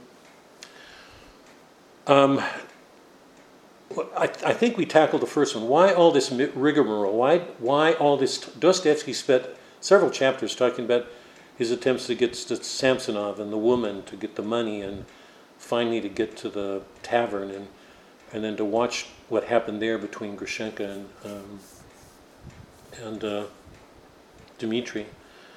But this is, this is the, res- the resolution of Dmitri's life. It's, it's the resolution to his crisis.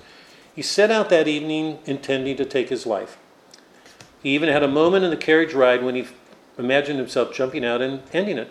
No reason to go on, except Grushenka. It was his love of her that kept him going. Even if it meant he was going to die, he wanted to give all this stuff to her, to lavish all this in a, in a gesture of farewell. Say goodbye to her.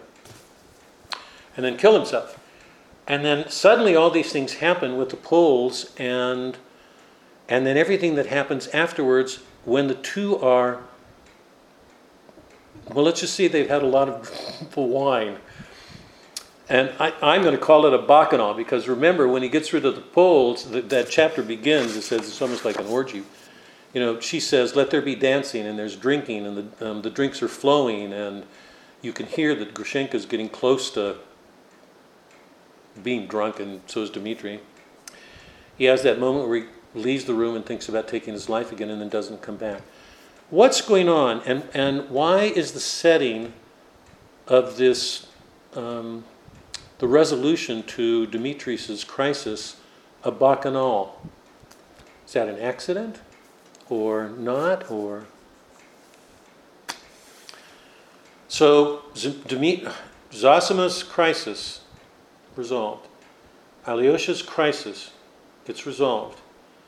Dmitri is now having a crisis, and it, seem, it seems to be resolved, except we know the inspector is going to come in, and just when the two of them are close to making love, he's going to be interrogated. And what, what in fact, I'll give away what's going to happen in the next couple of chapters is going to be probably the most humili- one of the most humiliating moments in the whole of the story. You know that he's going to be interrogated, and at the end of his interrogation, the interrogating officers are going to have him strip if you haven't read it, you, you be, be sure to read it. Just read it. It's, it's, it's an expression of how humiliating the legal system can be. They think he's the murderer. We don't know yet. Um, I think we can assume that he's not, but we won't, we won't know for sure for a while.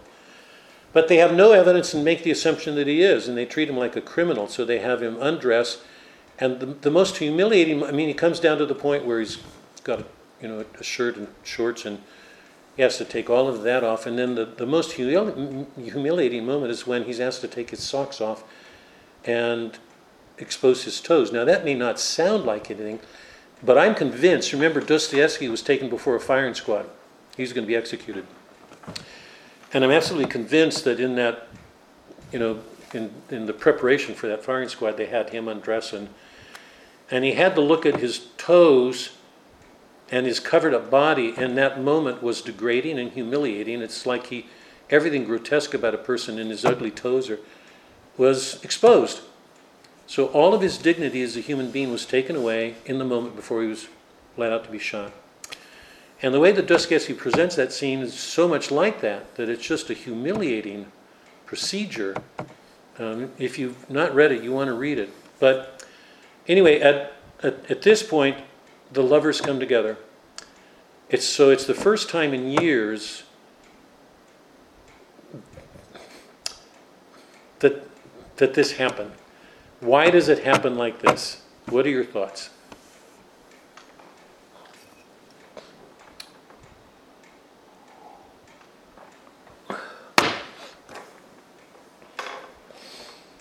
We've, we've gone through two two major figures who underwent a crisis. This is the third. What's your thoughts on the way, what happens here between Grushenka and, and Dmitri? Let, let me even put it another way. Could it have happened another way, or is there something going on here that is appropriate to, to the two of them?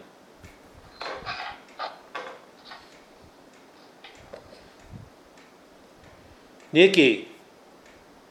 What are your thoughts? Come on. What do you think? I don't know, I didn't get that far. Everybody I've talked to, I don't know, I, I think there's only a few people that I know who finished the book. Jeannie, did you finish it?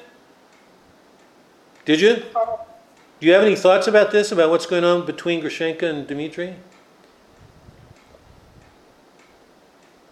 Um, maybe that he, because Mitya was, his mind was so disordered, maybe they had to have this crisis in a very kind of wild and disorderly sort of way.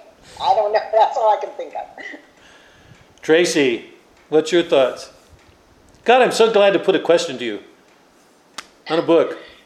Well, I haven't gotten this far, but my guess would be what um, Jeannie just said, just based on listening to you. Flesh that out at all? Can you?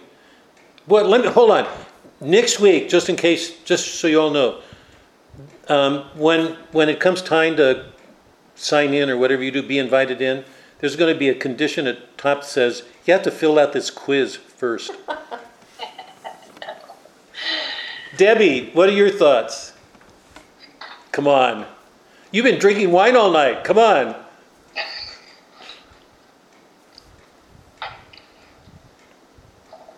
Oh, sorry, there's no audio. Sorry, you're right, I have, and I have no My first thought right now is to get some wine so I can answer it. Mike, do you have a thought?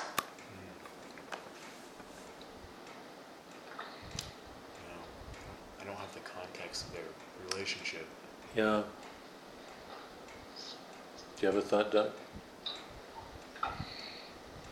No, just, I mean, it's basically what, what Jeannie Jeannie said, said, yeah, that, that they needed the alcohol to loosen things up a little bit because they were so tied in knots.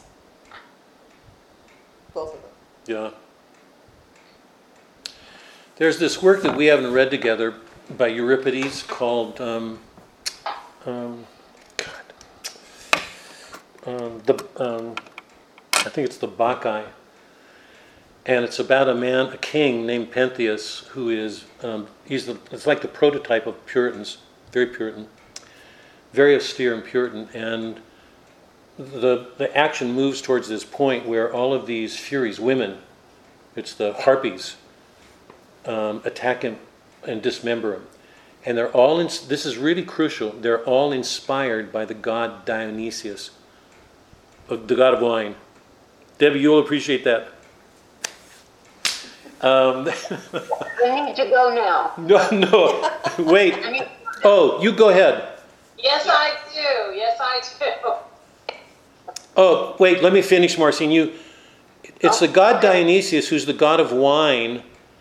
And uh, if you know anything about the ancient um, theater celebrations, they were generally preceded by a phallus symbol in a procession.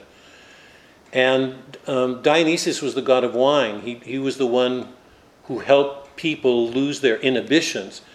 And Dionysius is one of the gods in the ancient world that most resembles Christ, that prefigures him.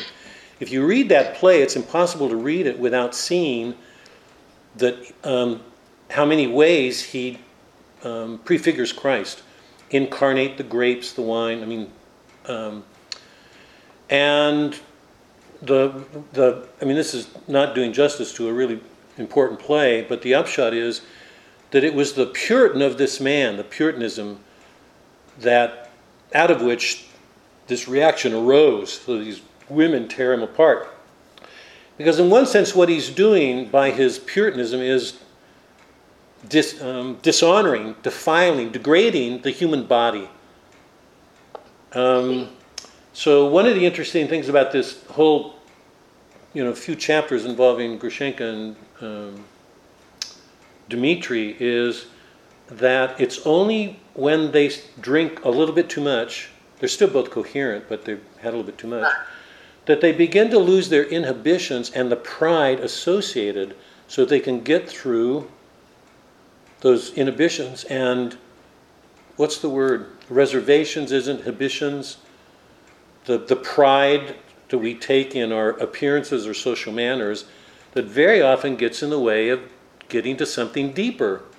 You know, in the way, because love always, love truly, in its, in its, when it's most real, tends to involve us in our vulnerability. That, you know, if we open ourselves like that, particularly if you take seriously what I said earlier, that, that um, if, if we're meant to indwell with one another, it involves risks because it means taking into yourself, becoming a part of your own being, something that's going to be really painful.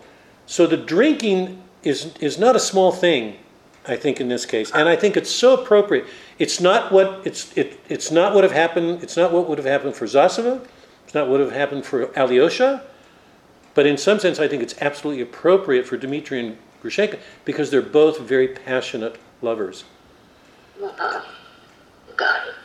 So um, it's to me, I, it's it's like an affirmation of something bacchanal. That there are times when we're meant to drink wine.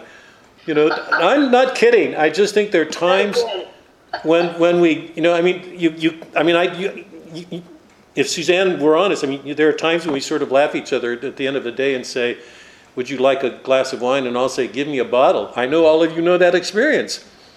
A, Yeah. a, a glass of wine is simply not going to do it. Um, so anyway, it, I think it's another instance of Dostoevsky's extraordinary power to see the way this crisis, this national crisis, is playing out, and the, the way it affects different people differently. We can't make judgments um, on people without seeing them.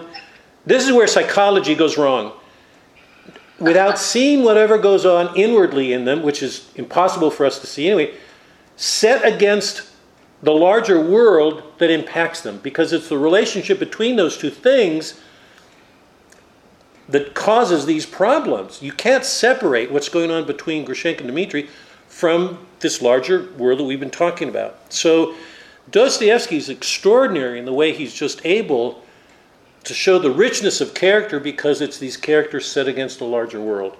Um, so I, I think it's a extraordinary passage, um, and and the third crisis now, and and it's and and it's really important to see this before the crisis is fully resolved, and this is crucial. It's not fully resolved. They just declared their love for each other because what's going to happen now is Dmitri's going to be interrogated. He's going to be put in jail. Grushenka's going to be put on the spot. She can't consummate her love, neither can he. And Katrina's going to come in as a witness. And the two women hate each other. So the crisis right now is in suspense. It's, it's moving towards what I believe is the most powerful part of the novel because now we're going to deal with Ivan and Ivan's meeting with Smerdyakov uh-huh. and Ivan's meeting in Ivan's meeting with the devil. So we are headed for dark stuff. Okay? Thank you. Okay, Thank you very much. say goodnight to you all. Any questions or comments before we leave? Huge quiz before anybody's into this room next week. I can't tell you what a pleasure, what a joy. I'm not kidding. What a joy it is to see all your, particularly your smiles. It's just a joy to see you guys.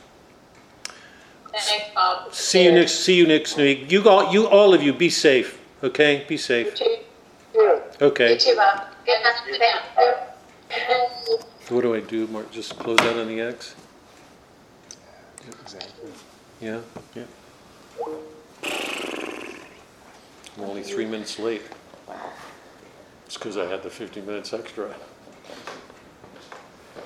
And are you gonna be able to do all this now without Mike? I, do, do you, is there anything I need? I mean, I think it's pretty clear from what you did. I just go into that page. Yeah, and I can also um, help. Uh, I can like dial in. Remember how you always do the TeamViewer? Yeah. We can just do a TeamViewer session tomorrow if you want. If, if you need a little bit more help getting you know things started, I can. I'd be happy to. I want to be careful of your time. Oh, you mean one for the class tomorrow? Yeah, yeah. I can On- just at from, your from home? my home. I can just dial in. Will you be there quarter of six, six? Yeah, no problem. Can we plan to do that, please? Sure. Be there for sure? Yeah. Because I'm still shaky on all of this. Of course. Now, Let me get this ready for tomorrow. Oh, boy, strange to be back. Trip. I, do- I see it, Doc, I'm gonna get it this way. Isn't it strange? Mm-hmm. It was so wonderful to see, I'm sorry, not, not everybody got on. Gita disappeared and, and, um, She left? what's her, I think she did, and, um, Jolie, I'm not sure, and I, s- Dawn disappeared, I mean, early on, I don't, several people, I don't know if they were still on, that it would only accommodate so many people, or, I don't know I what think you happened. had 16 people at the, the high point of it. Yeah. Yeah. Well, several, a number of people weren't there. Can you take that in, Doc? Yeah, they will. Um, I hope things pick up again, and I hope the church will promote it. The Church has not been good about this, but It's good to hear Tracy.